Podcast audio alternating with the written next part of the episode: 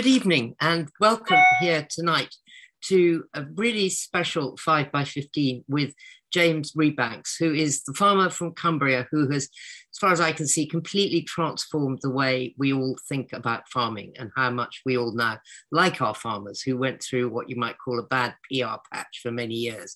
James is the author of two astonishing books, The Shepherd's Life and this lovely book that we put up before, English Pastoral, which is now out in paperback. James came to 5 by 15 before with his first book, and in fact brought two sheep to London, which caused quite a stir and is apparently legendary in the Lake District as one of the kind of crazy things to do. But it was very memorable for all of us, as I'm sure tonight will be for all of you. Um, please put questions in the chat. We uh, in the q&a box we'll come to as many as we can.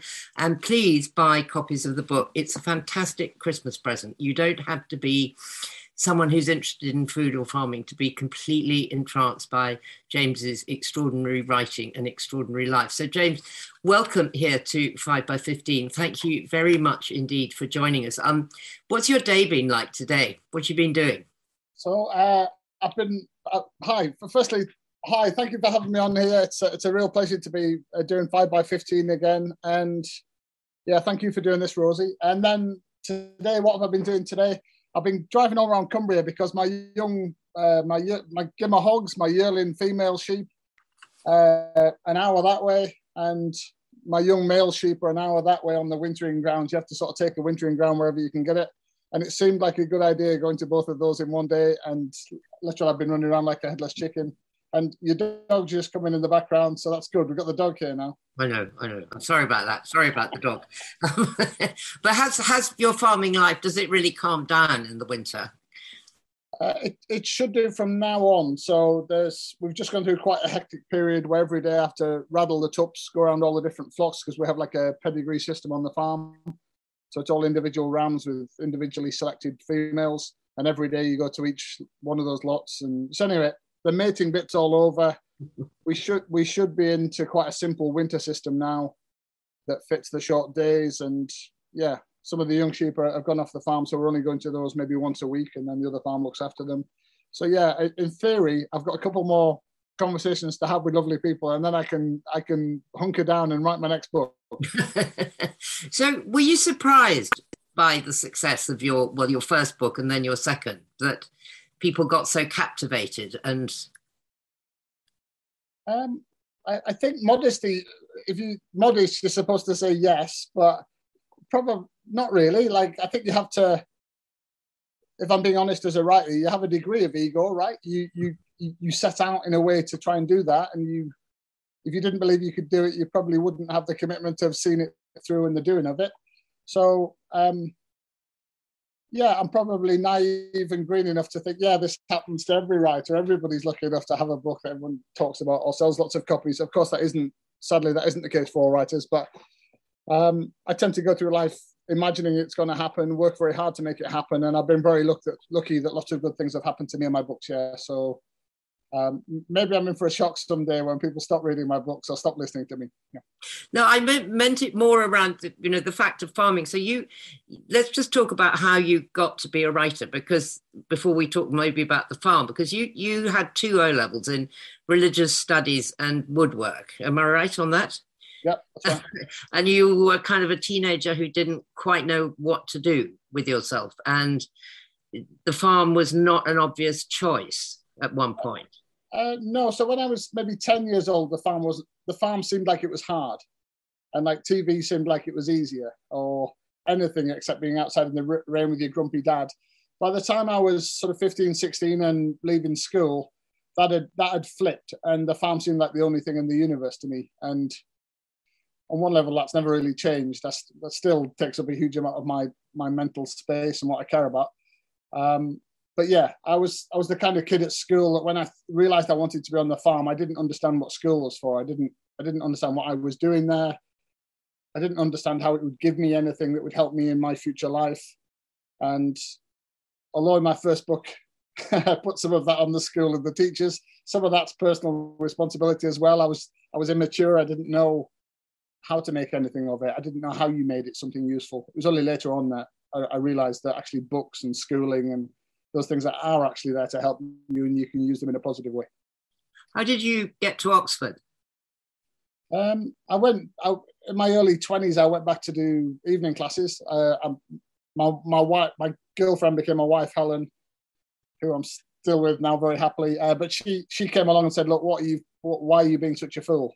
Like, why are you pretending to be Jack the lad in the pub? And why does nobody know that you read? And why did you flunk out of school? Like, which bit of your head's telling you that's cool? Because that's just stupid. Like, grow up." And uh, so I went back to evening classes and I had some really good teachers that sort of recognised that I was uh, strangely bookish and yeah, maybe I had some talents of one kind or another, and they encouraged me to apply to universities. And yeah, I had a very strange transition over a few weeks where I found myself getting a place at Oxford University, and yeah, it's been a little bit strange ever since. I've, but yeah, I'm, yeah, I, I just I just try to keep rolling. Really, I, am not worried too much about it. I'm not thinking about it too much. I'm just sort of rolling on and enjoying my life and having a crack at things. And yeah, I'm very lucky. So you had your granddad and you had your dad, and both of them had what seems like really different experiences of your farm. In that your grandfather was able to inherit a process that had been going on for 600 years, but when your father came along, we were looking at different kind of farming styles. Yeah, so my um, and I've obviously used them a little bit in the structure of the book, but my, my grandfather in the book gave me a glimpse of an older farming world. All right, it, it, it, had changed a bit. It was tractors not horses, but the fields were still small. They're still surrounded by hedgerows. There's still multiple different species of animals on the farm and multiple different kinds of crops. There's still farm workers. It's it's it's the last. I realized later that I, I'm seeing the last of that kind of farming and then and then yeah, my dad's my dad's the one that has to make all the tough choices. Mm-hmm. That has to simplify it, has to keep way more livestock, has to buy more inputs, starts using the the stuff that everybody's using, the fertilizers, pesticides, chemicals. Um, I mean, my granddad had used some of those things a little bit, but really it's my dad that has to deal with the 1980s and 1990s. And, and we live like a thousand foot up in Cumbria. So some of that stuff had hit lowland England 20 or 30 years earlier, but it, it was just getting to, to us. We're backwards um, in that period of my youth. And yeah, my um, when I wrote the book, I was worried that my dad was getting the short end of the stick because I'm showing him at a time of his life where he's grumpy and got a lot on his shoulders. Um, and I've been quite pleased because people have come up to me afterwards and said, "No, I think your dad's the hero of the book. He's he's dealing with all the tough stuff." But yeah, I hope he is. I just, I, yeah, he's been dead six or seven years now, and uh, I lionized him a little bit in my first book, and that's okay because mm. he was dying at the time that I wrote it. And then this book, I dealt with some tougher stuff that he was part of, and I wanted to do that, but still show you that he's, he's like a lot of farmers. He's, he's trying to be a decent person. He's trying to be a, a good parent or whatever, but we're putting those people under enormous pressure and we're asking them to we're asking them to do unrealistic things and then we're being sort of surprised or cross when it when things break. When did we start trying to make farmers do unrealistic things? I mean, I my cousins farmed in Oxfordshire, and I watched a farm go from being pigs, sheep, cows, bit of this, bit of that, very little fertilizers, to coming through to the 1980s, and there was a shed at the bottom of the farm which had great skull and crossbones on it because it was full of all sorts of poisons. And suddenly there weren't any animals, there was miles of hedges being ripped out. And you use a word somewhere, either in an interview I've read with you or in the book, you talk about the farm being angry. And I thought that was a really interesting expression, as though the land was angry with how it was being used and, and, and we were angry. Like by the 1980s and 1990s, we're, we're quite a tense, stressed, everyone's mad at everybody kind of family. It wasn't very nice at times. And so the answer to your question is when did we start doing those things? Well, when I was writing the book and thinking this stuff through to try and write something coherent about it for other people, I realized there's sort of two time scales. There's some of the technologies like the, the tractor my dad drives, even the pesticides and the fertilizers, they sometimes started many, many decades before they really screw my farm up. So it isn't when they start that matters, I would argue. That it's when they're used in combination to take the farm over some sort of invisible tipping point where you sort of look at it at the end of the process. If you didn't see the process, you'd look at it before and afterwards and go, "Christ, that's that's dramatically different." But if you if you lived it, these things happened incrementally, bit by bit, year by year, slightly bigger tractors, slightly more chemicals, slightly more fertilizer, slightly less species of animals, a simplified cropping pattern. These things actually happened over about 30 years, but probably the most, it's when you sort of simplify them down to a stat or something that it blows your mind. So in the book, I talk about it took from when we domesticated a cow, something like 10,000 years ago, till 1995 to get a cow to give you four or five gallons of milk a day. And we've doubled, we've doubled it since 1995. So there's a, there's, there's something weird happening whereby selective breeding's not new, cows aren't new, farmers trying to breed them for more milk isn't new, and all the rest of it. But you bring in you bring in artificial insemination, you bring in sort of nutritional science, you bring in fertilizers, you bring in new ideas about what to feed cows, you bring in new engineering about how to make crop and buildings. You bring all that stuff together and it starts to go sort of stratospheric. Sometime in the 1990s was the way I experienced lots of this. And and that's quite weird because I think we're used to thinking of just after the Second World War as being a tipping point, or the 1960s when Rachel Carson was writing as a tipping point. But in a way, they're they're writing about quite the beginnings of this thing, and I, and I wanted to write about the moment where it becomes re- really obvious to sort of everybody.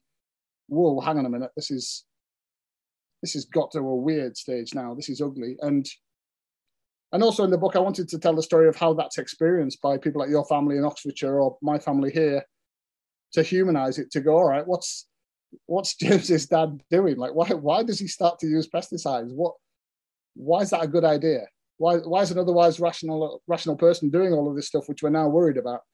And and the truth is, I still I still live among that. I still live with elderly farmers now around me who who still believe in all of those things, who still have a sort of quite have quite a naive view of progress, and that all technology is good, that more efficient, everything that makes it more efficient is good, and yeah, so there's these sort of t- muddled narratives flying around, and people can live in different parts of that. So, don't people see that, say, you know, that, that with pesticides, um, that you have to keep using more, as with fertilizers, because you're weakening the soil? Is it, I mean, it seems to be such a trap that a farmer like you has managed to get out of. So, so, so, yeah, I mean, there's there's a number of traps in this. So something like artificial fertilizers, we now know they're 30 or 40 percent less effective than they were 40 years ago.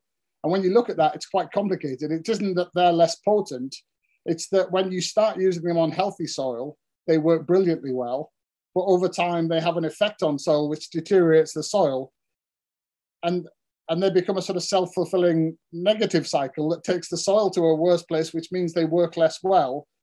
And then you start using more of them to get the same output you did 40 years ago which so you're in this sort of ever ever worsening negative cycles.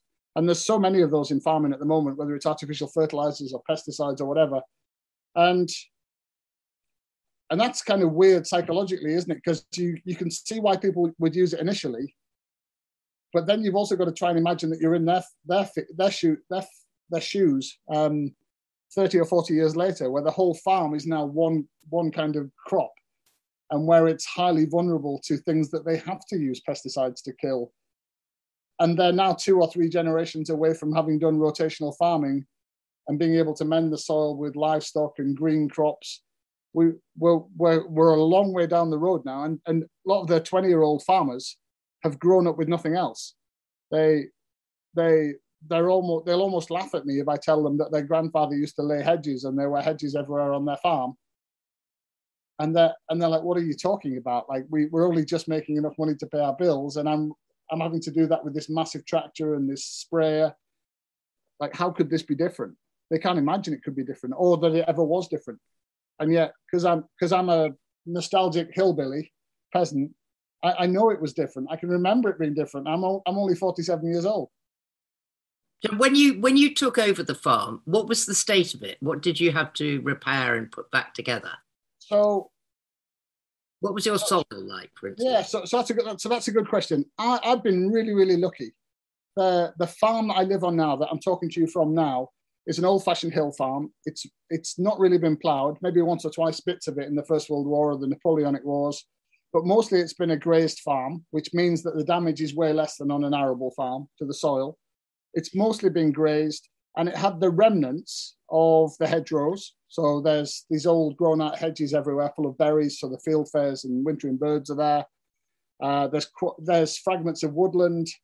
Uh, there's quite a lot of what you'd want to be there, but it's just been hanging on. It's been suffering me and my dad and my granddad for like 50 or 60 years, getting less and less and less. And I, I couldn't see that when I was 20 years old. We were deeply proud of our farm and it seemed to have more wildlife than other kinds of farms. So we were like, we're not part of the problem.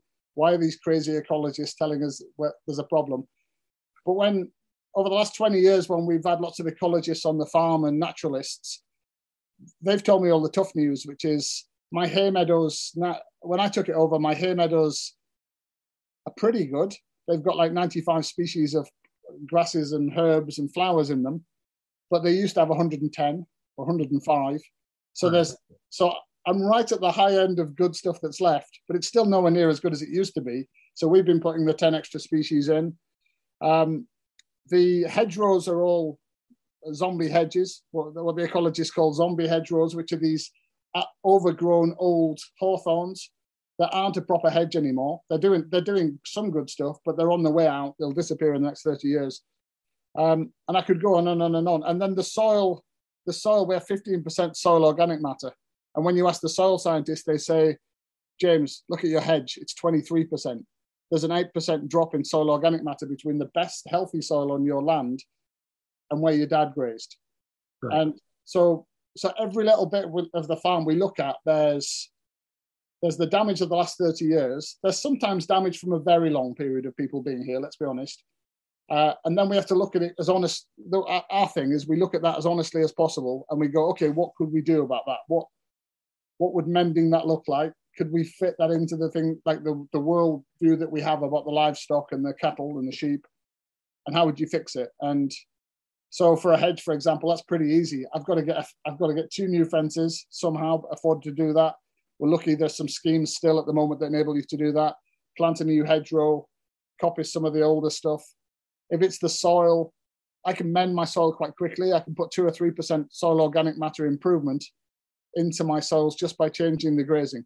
So literally, instead of my sheep being out of the field for two weeks, which is what my granddad would have done, we're now trying to do these 70, 80, sometimes 110 day recovery periods in summer where we're growing vegetation, which is no one's ever seen in my fields before, but like sort of chest high grasses that seed and flower and what we're basically doing there is nothing that my grandfather would have recognized. We're listening to soil scientists, and they're saying you need more photosynthesis at more length. And then there's this massive flow of carbon into the roots. The soil will aerate itself. And then when we graze in midsummer, we're trying to do we're trying to waste grass, which is a completely alien concept to my grandfather. So we're trying to do mo- this thing called mob grazing, where we'll trample huge amount of organic matter on the surface and all the muck and stuff. Uh, and then that feeds the soil, that feeds the worms, the soil microbiology. And like I say, we can we can increase our soil organic matter by two or three percent within four years, which is mind blowing. Nobody nobody in my family's ever known that stuff until now. And do you find that if, when the cattle and the sheep, for that matter, graze on plants of you know grass, ex, grasses, etc., that they they also keep much healthier? Yeah, ma- good mix yeah, massive, massively so. So the science of lots of different bits of agriculture is all telling us the same thing now. So they're now telling us that after after 60 or 70 years of having experts telling us that sheep and cows should just eat ryegrass and that's fine, we're now being told, surprise, surprise, cows are not unlike us. The more variety of things they eat, the more healthy they are. That they're somehow have an evolved skill to self-medicate or to find the minerals and, and elements, trace elements that they need if you let them, if there's enough herbage and vegetation and trees around. Uh, the soil scientists are telling us the same thing, that each plant, each different species of grass or herb or flower has different root exudates, pumping different things into the ground, feeding different soil biology. Um, the more species of grazing animals that we have that, that crap in the fields and piss in the fields, that all helps the, the biology of that system as well. So whichever angle you're looking at this from, or even from like a biodiversity point of view, um, what the sort of rewilding ecologists are saying is, James, can you turn each of your fields into like a woodland clearing? Like another way of looking at that is just put the hedgerows back with some field trees around the outside and let you have a diverse sort of meadow type system within each field. So it doesn't really matter which angle you come at it from. It's all uh, maximum plant diversity, mimicking nature with grazing large herbivores or mid-sized herbivores, um, trying to maximize the amount of different habitats. And then the big one, so even when I got interested in nature more 15 years ago, it was about could I put the habitats back? And the big thing of probably the last five years is it isn't just the habitats, it's the processes that used to happen in the habitats. Mm-hmm. So wild boar used to be dynamic, uh, make woodlands dynamic. They plow the they plow the understory up, they turn the turf over. That's that's something I need to replicate somehow. So I need to put pigs in my woodland sometimes. Um, or if I'm going to graze, I need to mimic what herb, herd of large herbivores did in the past, bison or auroch or whatever it was. And what's really cool, like I had a message from one of my ecologist friends yesterday because we had a great egret turned up on the farm yesterday, which I'm very proud of. And he sent me a message, which I'm so proud of. He said, Your place is getting to the point where it's better than a nature reserve. And do you know why that is? It's because there's less restrictions on a farm. If you if you flip your mind to caring about the right stuff, you can do amazing dynamic things. You can experiment. You can do things right and, and play with it. And and actually, it turns out that grazing ecology is one of the missing things in most of our landscapes. Proper nature mimicking grazing ecology. And if you look, I don't mind talking about this. If you look at the rewilding projects like Knepp in, I think it's in Sussex. Mm-hmm. Um, what? Why is that working so well? Well, it's letting the next stage of succession happen with thorny scrub. That's mm-hmm. great. You go look at it. You're like, okay, We've never understood why that was a good thing, but we do now. Um, but it's the cattle, it's the cattle and the pigs in it. And it's because they're mimicking things that happened in our once wild landscapes. So is it perfectly wild? No. I don't even call what I'm doing rewilding. I just call it like nature friendly farming or doing your best. But it's it's it's kind of cool because you think, hang on a minute. Every time there's a thing I don't really understand, I'll find the expert and I'll go, okay, tell me about this thing. What is it that wild boar do? And how would I how would I copy that? And then you do it. And like we put some pigs in our woodland last summer. I think I might have got overexcited here, Rosie. um, we, we, put pigs in the woodland, and then after we, so it's like a couple of days, they'll rough up some of it, and you move them onto the next bit. And then a few weeks later, I'm with my little boys. So I've got Isaac, who's nine, and Tom, who's four. We went to look where the, the tufts were, you know, like with their nose, they turn over the turf. And when you lift the tufts up, there's under every one, there's like a red ant nest, or there's a toad hiding under them. And basically, what that is, is those things have been hanging around for bloody millennia, waiting for the wild boar to come back to create the thing that they used to live in. And it's mad. Like we we built a bunch of bunch of wetlands with a friend, uh, local charity, last this time last year, and that's where the great egret turns up at. And you're like, hang on, we, we don't have to be the problem. We don't have to be the jerks. we can we can put it back together. Your family can put it back together in Oxfordshire, and I can put it back together here. And and all right, there's bits where I have to make a living, and there's bits of my farm that's a bit overgrazed compared to what they would have been in nature, or the sheep are in too long. Yeah, that's true. There's there's limits, but there's so much we can do, and and I think we've I think we've almost become apathetic. We've we've got this sort of mindset. Oh, it's all screwed. Farming's bad. They don't care. Like we can't do anything. Yeah, we can. We really, really, really can. And it's and it's exciting to do it. Sorry, I'm, I'm, I've, no, got, I've got evangelical. No, you no, you should be. We need you. But um, okay, so I suppose the million dollar question is literally you talk about Knepp. They're not actually attempting to grow anything in Knepp. They're not any longer trying to make it a, a, workable farm financially. You are a workable farm financially as well. So how do you can you combine the two? Uh, i i can't do what they can do so the, to be fair to them, they are producing this amazing high quality beef from the cattle in that system. So they are producing something. But um, can I do what they could do? No, there'd hardly be any livestock on my farm. So I have to cheat. And I'm all about cheating. I've got no problem with cheating. Cheating on my farm is finding the least productive bits on my farm and putting a fence around them and then saying, okay, I need thorny, I need a chunk of thorny scrub like at Knepp what would that be? Okay, I'll plant blackthorn. I'll just plant blackthorn in that half acre there or the acre over there. I don't really need that piece of land anyway because it wasn't very productive. Um, and then why does Knepp work? Okay, I'll put the cattle in twice a year. I'll put, I'll just let them go in and nibble the edges and trample a bit and make a bit of mess or the pigs. Either side of that, I need grassland that's really productive, and I need sheep and cattle that pay for themselves. So the focus on the focus on the pastures is to make them as mm-hmm. as productive as they can possibly be without inputs. And it turns out the latest soil scientist and this long recovery grazing does that. It's just a good financial idea. I don't buy any artificial fertilizers. I don't buy any pesticides to do that. And then the key question is, what do I, what kind of livestock do I put in there, and how do I make that pay? And I don't have a perfect answer for that because I think we pay too little for some of those products in our, in the shops. But we breed pedigree livestock. I, can't make commodity beef or commodity lamb production pay when I'm doing everything else around it that costs money. But I can make pedigree livestock pay, and that that isn't a perfect answer for every farmer in Britain. That that plays into my family's skills, and I can breed and special things that I sell to other people.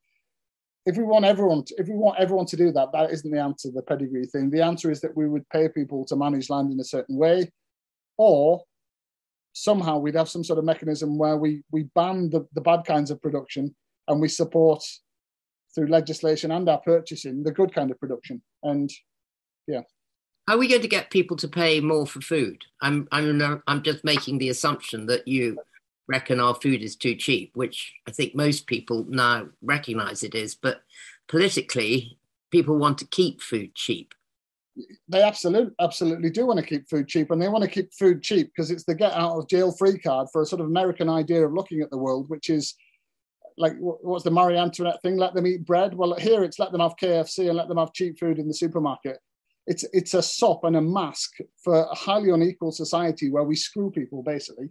And if you want to see it in its most red and tooth and claw version, you go to the American Midwest. Mm-hmm. Uh, they've made food the cheapest food in history. So it's seven percent of people's household budgets, or fifteen percent for the poorest households. Has that made people in those places healthy, wealthy, and wise and affluent? No, the exact opposite. Because it's done by disempowering the vast majority of people, putting the vast majority of people on, on low income minimum wage in, in de-skilled supermarket and logistic type jobs. So, sorry, that, that's a whole bunch of stuff. But it, the answer, the answer is something like Norway, where you, you say, hang on a minute, yes, food's going to be more expensive, and yes, we're going to have to be grown up about this, and we're going to have to redistribute wealth. Um, and does anybody in our political is, is anyone in our political system grown up enough to, to lead that kind of conversation? No, they're idiots, aren't they? Absolute idiots. I've just come from watching the news. They, I mean, just well, we've become the laughing stock of the world, haven't we? I mean, just idiots everywhere.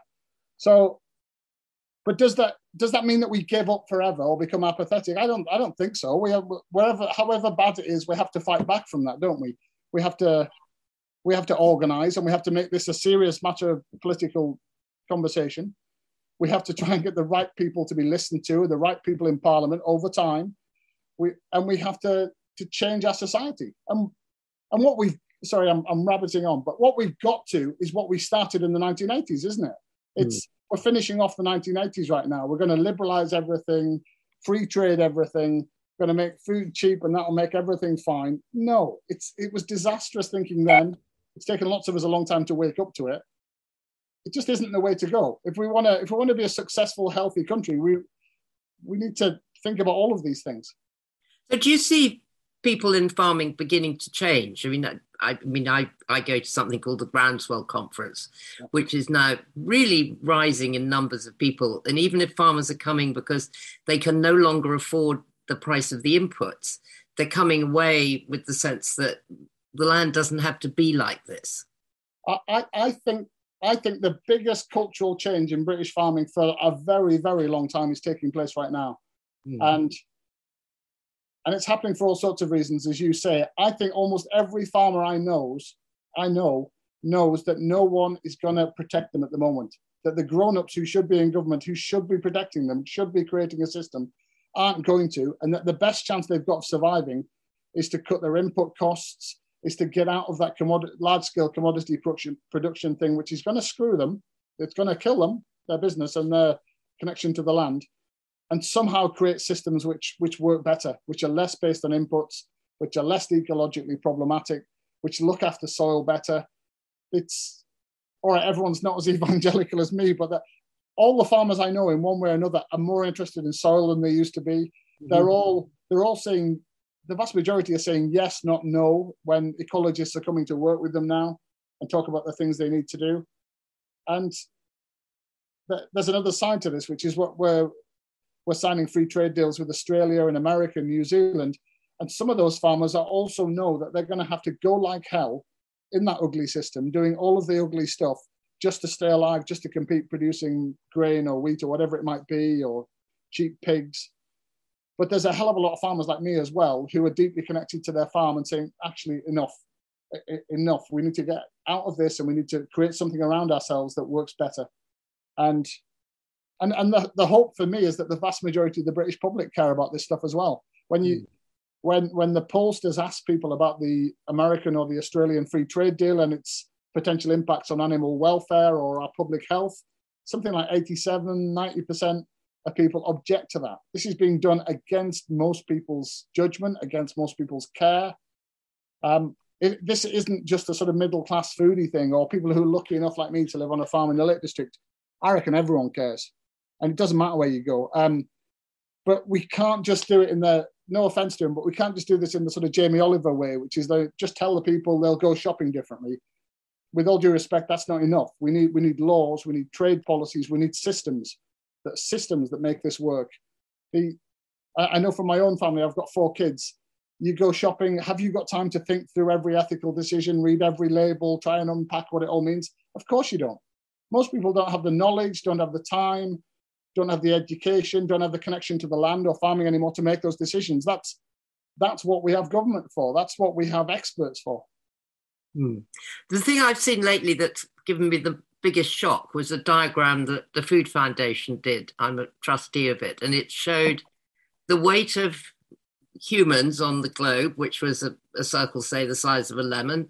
And then it showed the weight of domestic animals, which was a circle the size of an orange. And then it showed the weight of wild animals, which was a very small circle about the size of a cherry. Yep. And if you take the numbers, it means for every human being on earth, we have 10 domestic animals each in some cage somewhere. Like you and me, we're responsible for 20 of them. And for the first time in my life, that made me really think that we have to possibly think about, you know, that fake meat, for instance, for everything you buy in the supermarket, which is lasagnas or shepherd's pies or whatever, make it in a factory. I, what do you think? I'm very puzzled about it. I really want to know what you think. And then you buy proper meat like yours. I, I, I don't think that. I don't think that, I don't think that's a good idea. I do. I think. Sorry. Let's talk about both of those things. So, can everybody keep eating ever more meat? Some of which is going to be grown from places that could feed us with other things, that other veg, pulses, nuts. Some of which, by definition, is going to be produced in the Amazon or Indonesia are there grave problems there that need addressing? Absolutely, yes. Um, but if I think it can, I think an overly globalized looking at this can lead to overly simplistic solutions which don't really work. So I, I would bring this back to Britain.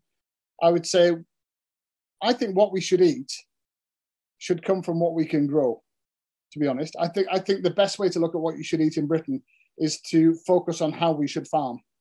And how should we farm? Well, in Britain, we need to find some wild, some wild places somewhere. It looks highly unlikely we're going to create them the perfect big wild places that some people dream of, but we can get quite quite close in lots of places, like the valley where I live. Um, and it also looks like that we can no longer have that sort of monocropping modern industrial arable agriculture that we need to get livestock back into those places so I think that I absolutely believe that the policy focus and our individual ethical focus should be on is the food coming from a system that really works, that produces significant amounts of biodiversity, that is actually sustainable, is part of a self reinforcing nutrient cycle. And I, I, live in the Lake District, I'm surrounded by sheep and cattle. No one's going to convince me that it's a good idea for me to eat less of that and more of something which, by definition, comes from another country with a with food miles and lots of fossil fuel usage. Now, my side of the argument has to have a local food system which doesn't involve taking the sheep to an abattoir in Exeter and then fetching it back on another wagon. Otherwise, that's a farce too. But I think a lot of this is about creating local food systems that genuinely work, that are proper nutrient cycles. And I totally believe it can be done. I think the answer to where a lot of our calories should come from is intensive horticulture at a local scale on relatively tiny amounts of land with really clever, sort of no till organic horticulture. You can create vast amounts of food. And, and where we are going to graze livestock, particularly in marginal landscapes like mine, we have to answer the challenge of how do we get enough biodiversity in there that it's almost wild. And and I'm quite happy to play my part in that as well. So you look at the landscape I'm in now at the moment, what is what's the best it could be? That's the question I ask myself. What's the best it could be and what would be the food that came out of it? And most of the things, most of the ecologists I work with, and I work with loads now and I'm friends with loads, would argue you could put most of the stuff back that should be in it without any great problem it's it's not actually that hard with some goodwill and some imagination. It requires a little bit of landscape design, a little bit of farm redesign, but most of the species that should live in my ecosystem can thrive in that. So, so I'm not sure I've answered your question, but I have said a lot of things. No, you have, you have. Do you have a good local food network around you? And how, how do you think a local food network should run? So that's a good question, and I'm going to tell you the truth, which is I'm not the cleverest person around about that. So I would I would push people to uh, things like the Sitopia Farm Project or Carolyn Steel's book Sitopia. There's, I would encourage people to go and look at um, Richard Perkins' work in Sweden, where he's doing this amazing uh, sort of no-till organic. Um, there's a whole bunch of people that are way cleverer than me at that. I'm not part of a local food network. What what we do here and we're slow, way slower than I, I, think we should have been. But we're part of like an organic local veg box scheme. Everyone mm-hmm. can do that. Something everybody listening to this program can do. Sign up to that. Um, in terms of meat, I I don't eat like anonymous meat. I don't think anyone should. Eat. If you don't know where it's from, you don't know who produced it. Don't eat it. I ask a lot of questions in restaurants. I, I've, I've, become that person now. I ask the waiter every time, and half the time the waiter, poor waiter, is too busy and doesn't know but you've got to ask, like, where's it from? And is it from a, a farm that farms things in a way that you agree with? So, my at, at, its simplest, we eat something like 400 kilos of food each a year, and we know that if you swap an acre of British farming for an acre beyond our shores, it's usually two acres that you're taking up because British farming's more productive, and we're in the Gulf Stream and we've got this good soil. So, I'd be very wary of solutions that that shifted your footprint offshore. I think we should eat the things we produce here. Just do it way, way better. Well, that's that's brilliant. I'm getting, we've got a lot of questions, 30. I, I, want to start with one that was submitted even before we began because it was something I wanted to ask you as well. This from Denise Millhouse, who asked you about tourism. And I know that uh, how, how do you mesh tourism? Everyone read the stories about people making footpaths 10 feet wide during the pandemic because so many of us went for walks across fields and that in itself caused a problem. So how do we how does your world and tourism work together in a healthy way? So I, have completely flipped on this since I was sort of 20 years old. 20 years old, I'm like, who the hell are these people? Why, are they here? What do they want? Go away. 47 uh, year old me doesn't think that at all. I, and it was lockdown that, that finished my journey off on that. So during lockdown, we would go over the like to the lake or whatever, just to spend some time on the lake shore because we're lucky enough to live not far from there. And when when lockdown stopped, you look around and or you talk to people that have come to visit, and they're people that's working in the NHS that have been working in like COVID wards. They're doctors. They're every kind of person you can imagine from modern Britain. And I'm looking around thinking, who who am I to tell those people that they don't need beautiful places, that they, they don't need green spaces, that they don't need to walk, that they don't need all the things I need every day. I, I can I can find within me no good reason how I can stop those people coming, um, and I think I need them. So we know that there's a two billion tourist economy in the Lake District. I think that the vision I have, and I'm just a farmer. Like on one level, who cares what I think? But the vision I have for looking after this landscape better with more more more wildlife, more better farming I need those 18 million people that come to the Lake District to care about that and want to buy it, want to visit my farm, maybe want to support me and my neighbors to do that better. And I need that whole tourism, that whole tourism ecosystem to care as well. The local hotels and people to to make the case for why you would eat less meat but better meat and local meat and and you need a local food supply chain don't you you need local abattoirs you need local cutting plants you need places where we can process the things that we grow.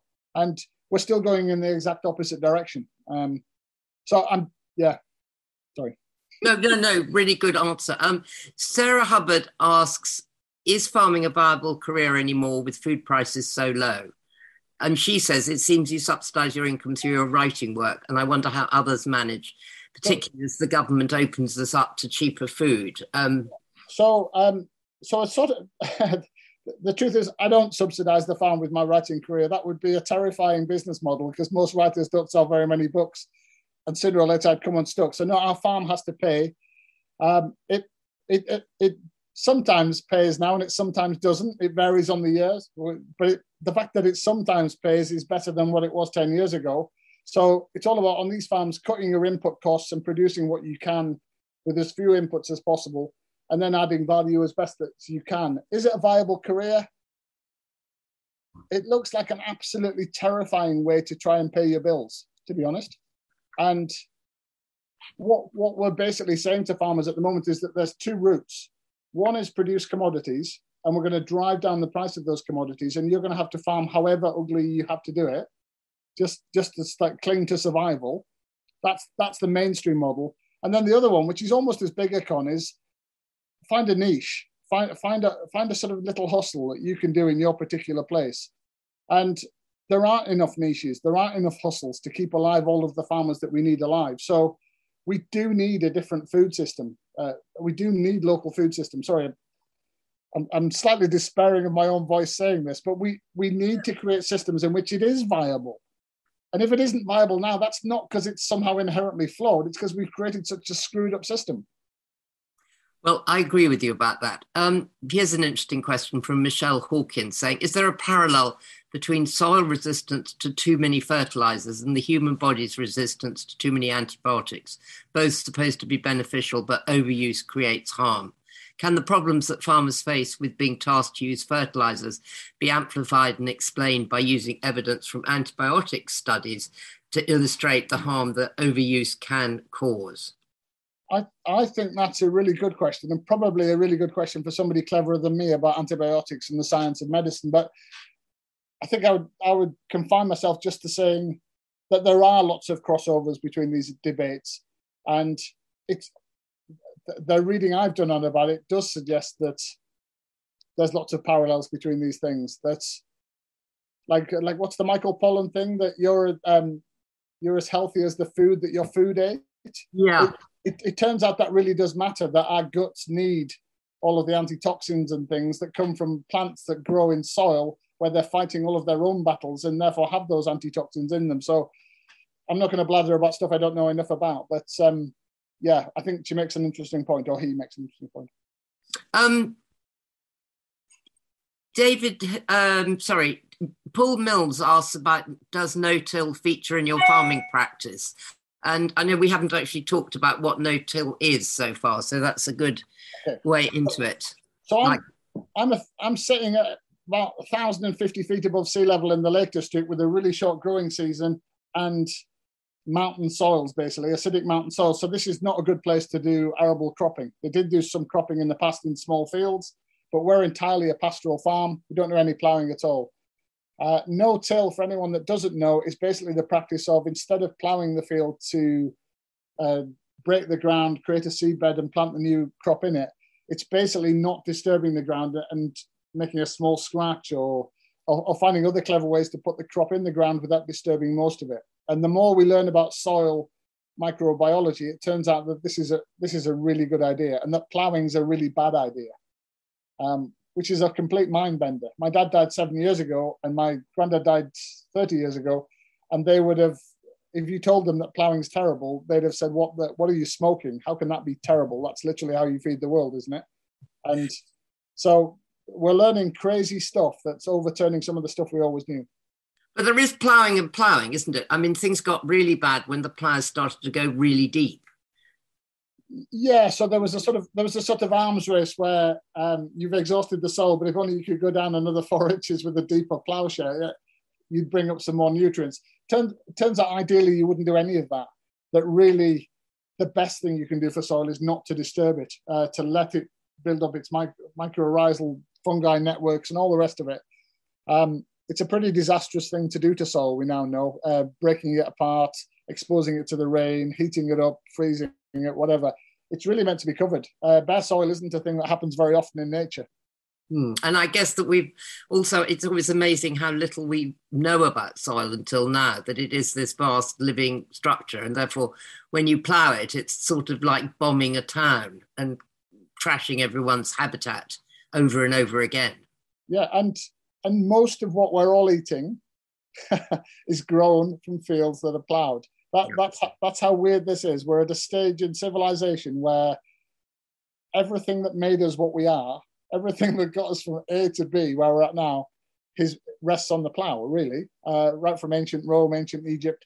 And now we know that that technology is problematic and that we probably need to find other ways to do it. I mean, that's, if that isn't mind blowing, I don't know what is. And most people for most of history would, would be absolutely astonished to discover this. So we've got two questions that um, come at the same thing one from Jimmy Woodrow and one from Amanda Randall. Jimmy says mainstream science hasn't caught up with what James is brilliantly doing, partly. I would say more than partly, but anyway, because there's no corporate funding. Until they do, how does James think we can get wider public buy into these farming systems? And Amanda Randall asked, What does the agrochemical industry think of these changes in thinking? How can we reduce its influence? So, um, second question first. I'll probably forget. then I'll probably forget the first one.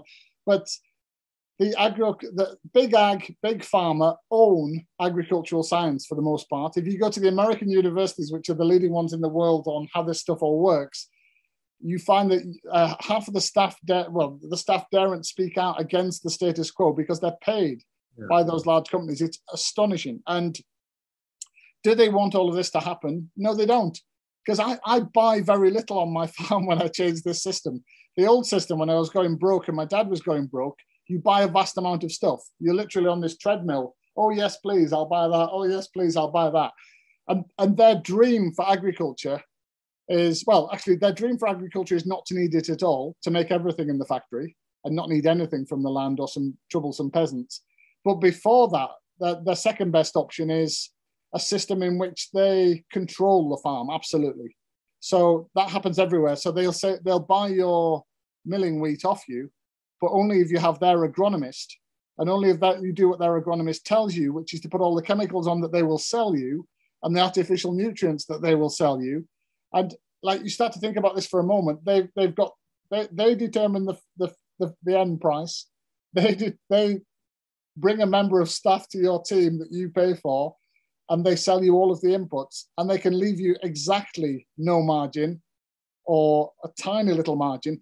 That's that's basically how most north american canadian increasingly european and british agriculture works. They've you're just there as a sort of slave to be part of the sort of cog in their machine with them making all of the money out of it. And other people can do whatever they like but i, I personally want no as little part of that as possible. I want, I want some agency, I want some control over my farm.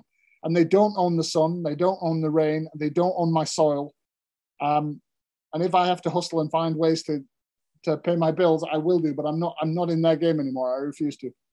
Well, that's really good. I think I can't remember exactly what the stat was, but it was something like of the if you spend a pound on your food, in a shop, whatever, more or less, whatever it is, only about 10% of that actually gets to the farmer. The rest goes to all the industries that have processed it all the way through.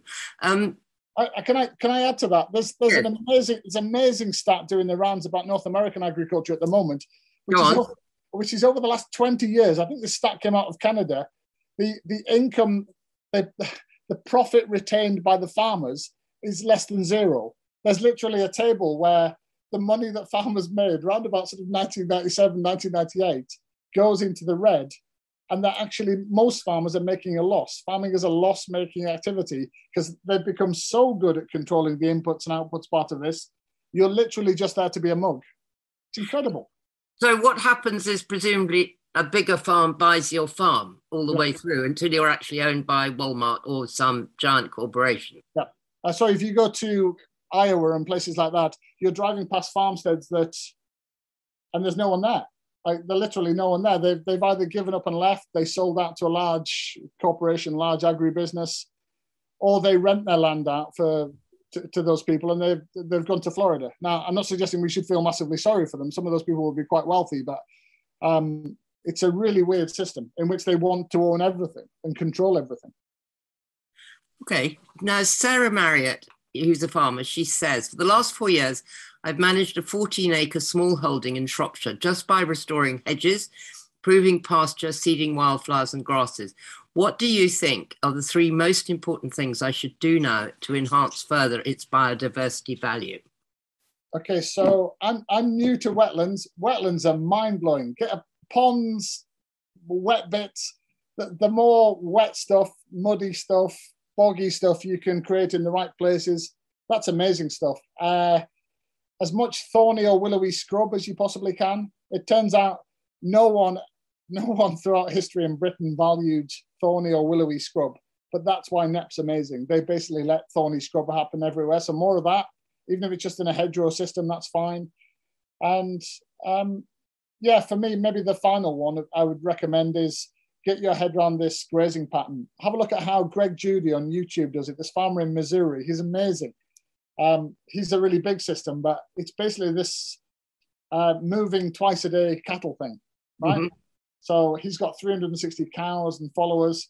Uh, he's not in the same place for like he grazes a place, but then he's gone. He's literally mimicking like a herd of bison with a large cattle enterprise around this huge landscape where he's farming. Trying to replicate that in a small way on a small farm is difficult, but yeah, get your head around the sort of rotational long recovery grazing. That it has amazing effects. I read something really interesting about bison the other day was that they were also, it was terribly important that they had their apex predator, the wolves, that ran around the edge of the bison and kept them all together so that they moved as this block, yeah. doing their nibbling across the, the grass and then leaving it. Yeah, it's yeah, everything had, a, everything had a purpose. That's right. It's it's and we've now got such strange ideas. So a lot of the stuff I grew up with, we I grew up that if you left cattle outside in the winter, that was like neglectful. Turns out cattle are perfectly suited to live outside if they're the right kind of cattle, right size, in the right place with the right kind of turf. It, it can be done over most of England, but most farmers don't believe that. They've they haven't seen this Greg Judy stuff. They haven't. We're, we're so conditioned now to think about it in the way that we've done it for the last hundred years. It's really difficult for loads of farmers to think it could be done any other way. So I've got a question here from someone on the uh, the new DEFRA schemes about SFI and ELMS will encourage farmers in the right direction, or are they a waste of time and money? They uh, they're not a waste of time and money. It would be great if those things worked like the rhetoric says that they should, or that they want them to. My my fear has always been that I think all land is in the scales basically. Uh, there's there's like a commercial value often for doing the wrong thing and then there's like a there's another value for doing things right ecologically or doing them sustainably. And if doing them the wrong way pays better than doing them the the right way people are most farmers are going to have to do it the wrong way. And i think what's been coming out of this government government for several years now is progressive rhetoric about fixing the system or creating schemes to make it better but not enough actual commitment to have enough money at enough rates and, and at enough scale to actually change it. And, and, nor do they want to make the tough decisions where you would uh, have a different trade policy, stopping some of that stuff coming in, undercutting us. Do they really want to get serious about educating people about food? Do they really want to help the poorest people with the redistribution of wealth for more expensive food that's produced more sustainably? No, I don't think they want to do any of those things. They they, they probably think I'm a sort of blithering communist or something. But if you look at the most progressive countries on earth, that is that is the way that you'd have to do this. Um, sorry, dog jumping off the sofa. um, someone brought up this dreaded statistic uh, of, that was in the Farmers Weekly some years ago about we only have 60 harvests left. Yeah. I think that obviously people like you are completely changing that, but are enough people changing it yet? So uh, we just I just did a program for Radio Four about about that very issue about sort of regenerative agriculture and whether it made sense. And it turns out that statistic's not very good. I think James Wong's been saying this for a while, but it, I don't think that statistic's true. About 60 years left. It's it varies from place to place. In some places it may be shorter. In a lot of places it's longer. But as a general truth, in most places where we do annual crop arable agriculture, we're depleting soil faster than you can build it. We're, mm-hmm. we are depleting the main resource. Now, whether that's 60, 200, or 1,000 years, we're, we're, we're doing things that we shouldn't be doing. Uh, are enough people turning, doing enough to turn that around? No. I, I, had a train journey down England about a year ago, actually, on the train. You know, when you do one of those long train journeys and you look out the window, and it must have been a while since I've done that journey in winter with the knowledge that I now have about soil. And I was horrified. I was looking at the fields going, oh my God, all these bare fields that have had maize in, where the, the, the, the soil's running off, that they're sodden, that they're exposed to the elements. No, there's a lot of Britain is stuck in a farming model where the people doing it think they're doing the right things. Uh, but are they really doing the right things? No, a lot of our farming's pretty bad at, at a massive scale. And we need to, that's why I want the, the schemes that they're trying to design, they need to be massively bigger than the schemes of the past in terms of investment and they're actually they're actually making them smaller. Mm. This is like this is like a greenwash way to get rid of agricultural subsidies. But if yeah. you look at it, if you look at it critically, we need to spend way more to turn this around. And the best example anyone ever told me is we think the British food and farming and sort of land-based economy stuff around food is worth somewhere between 120 and 160 billion pounds a year. They think they're going to mend that with like 1.2 billion pounds worth of sort of green subsidies. You're not. You're not. If the 130 billion is making things worse, you're literally just going to be putting plasters over scabs in different places. That's that's not a proper solution. You either need to engage with the structural problems of the 130 billion bit, or you need to massively beef up the hmm. public investment on the good stuff. And we're doing neither. We're doing and, and it's it's infuriating because there's so many good people involved in that. There are good civil servants, there are good farmers, there are lots and lots of good people with goodwill trying to make that all work. And yet, unless it addresses those big numbers, it's going to be worse. We're going to we're going to make things worse. Okay, so we're nearly at the end, and that's we've got to leave it on an up note. So, what can we all what can we all do? Um, food. Eat a uh, bit less meat. Eat seasonally. So I would uh, a really simple thing you do: sign up to a local uh, veg box scheme, and and when you get loads of like cabbage and celeriac, work out how to cook it because we're not quite sure in our house. But definitely sign up to a local veg scheme. Try and cut out of your diet. I wouldn't say cut out meat per se, but get way more thoughtful about meat is my thing. So uh, find, go on Twitter, Facebook, whatever it is, your local community, ask around, find out where the good farmers are that produce meat in the right ways, in the right systems, and give them your business. Even if you know that, that may be eating less, or, or maybe you have to make a special effort to go there twice a year and put some stuff in a freezer, whatever.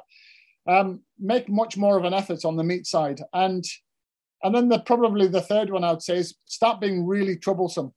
Like literally be that person that asks the young manager of the supermarket to, to explain to you why the shelves are full of New Zealand lamb when we live in a country that should produce enough of its own lamb. Be the person that go easy on waiters and waitresses because it's not too fair on them, but ask for them, ask for the manager or the chef to tell you where the meat came from. And if enough of us start doing that, you can guarantee they're not going to want to be hassled after a few weeks. They're going to say, do you know what? Sort that out for me. Like person buying that stuff, get it from a good farm so I don't have to face this level of hassle. We we need to be Wendell Berry, the, the great farmer writer from America, who's become my friend, he says we've become the most thoughtless eaters in history. And he's right. We need to stop being thoughtless eaters. We need to become thoughtful eaters and, and become troublesome. And, and I, would, I would urge people at Christmas, make Christmas dinner the first time you do this. Where you as a family or as a household or a group of friends, you say, hang on, let's make a real effort on this. Let's think about where every ingredient comes from. Let's even if it's only one meal as a token effort to make us get in the mindset let's try and do this locally and from farmers where we like what they do. James thank you. Thank you very much. Um thank you such a fantastic book, a fantastic present, and you're really, you've done such a huge thing by writing these books and being you and advocating this, and it, it couldn't be more important. And thank you so much for joining us. Our bookstore, Newham Books, will be really happy. The details are in the chat to send everybody copies of James's books, and I think we've got some, we got some signed ones there. We've also got um, lots more questions online. Um, but I don't know, James, if you're going to have a chance to look at any of them. I, am going to leave you with, I've got a message from uh, saying we could have an extra minute. So I'm going to ask you one more question. What do you feel about the school, the, the food plan? Um, read Henry, Henry's thing? Yeah, so um, with uh, all I can confess here to my shame is I haven't had a chance to read it properly. So I'm, I'm always juggling too much. I'm trying to, I've got four kids and a farm. I'm way behind on the national food strategy which isn't fair to Henry Dimbleby because he sent it to me some time ago and he was quite keen that I had a voice in it. Um, I haven't had the time to give that the consideration it deserves. I've dipped into some bits of it and it looked quite thoughtful and intelligent. So I suspect you know more about it than I do. So I, am not gonna I'm not gonna say too much. I know a bit because I was sort of a very small time advisor on it, so I do know a bit. But I wanted to get your feedback. But I mean, I couldn't agree more with everything that you said, and um, yeah, I. And is it is my perception right, Rosie, that they've, however good or bad it is, and however wise Henry's ideas might be, they've sort of shelved it anyway, haven't they? No, not yet. Not yet. We're waiting okay. for a white paper in about February, but there's always the fear it might not be a, a, white paper that leads to a bill. But in fact, we're doing a lot about trying to push for a food bill. I mean, the, the trouble about the food plan, the, the brilliance of it, and the trouble is how big it is. And always in government, they want to nip off some easy bit that you can say, well, I've done that because I put the sugar tax up and that's going to solve a problem. Well, in fact, because it doesn't solve a problem because the problems are so systemic. And it, it, politically, systemic stuff is very, very, very hard to deal with. And food, as the great Professor Tim Lang said, food is in 17 ministries. Nobody owns it. It's shoveled off a bit here and a bit there. So it's tricky. And I would actually, I would urge people to read his book, Feeding Britain. It's really good. And he's, he's very, Professor Tim Lang's very wise. He says a lot of things I agree with. Um, and he's a fantastic critic about how risky this stuff is.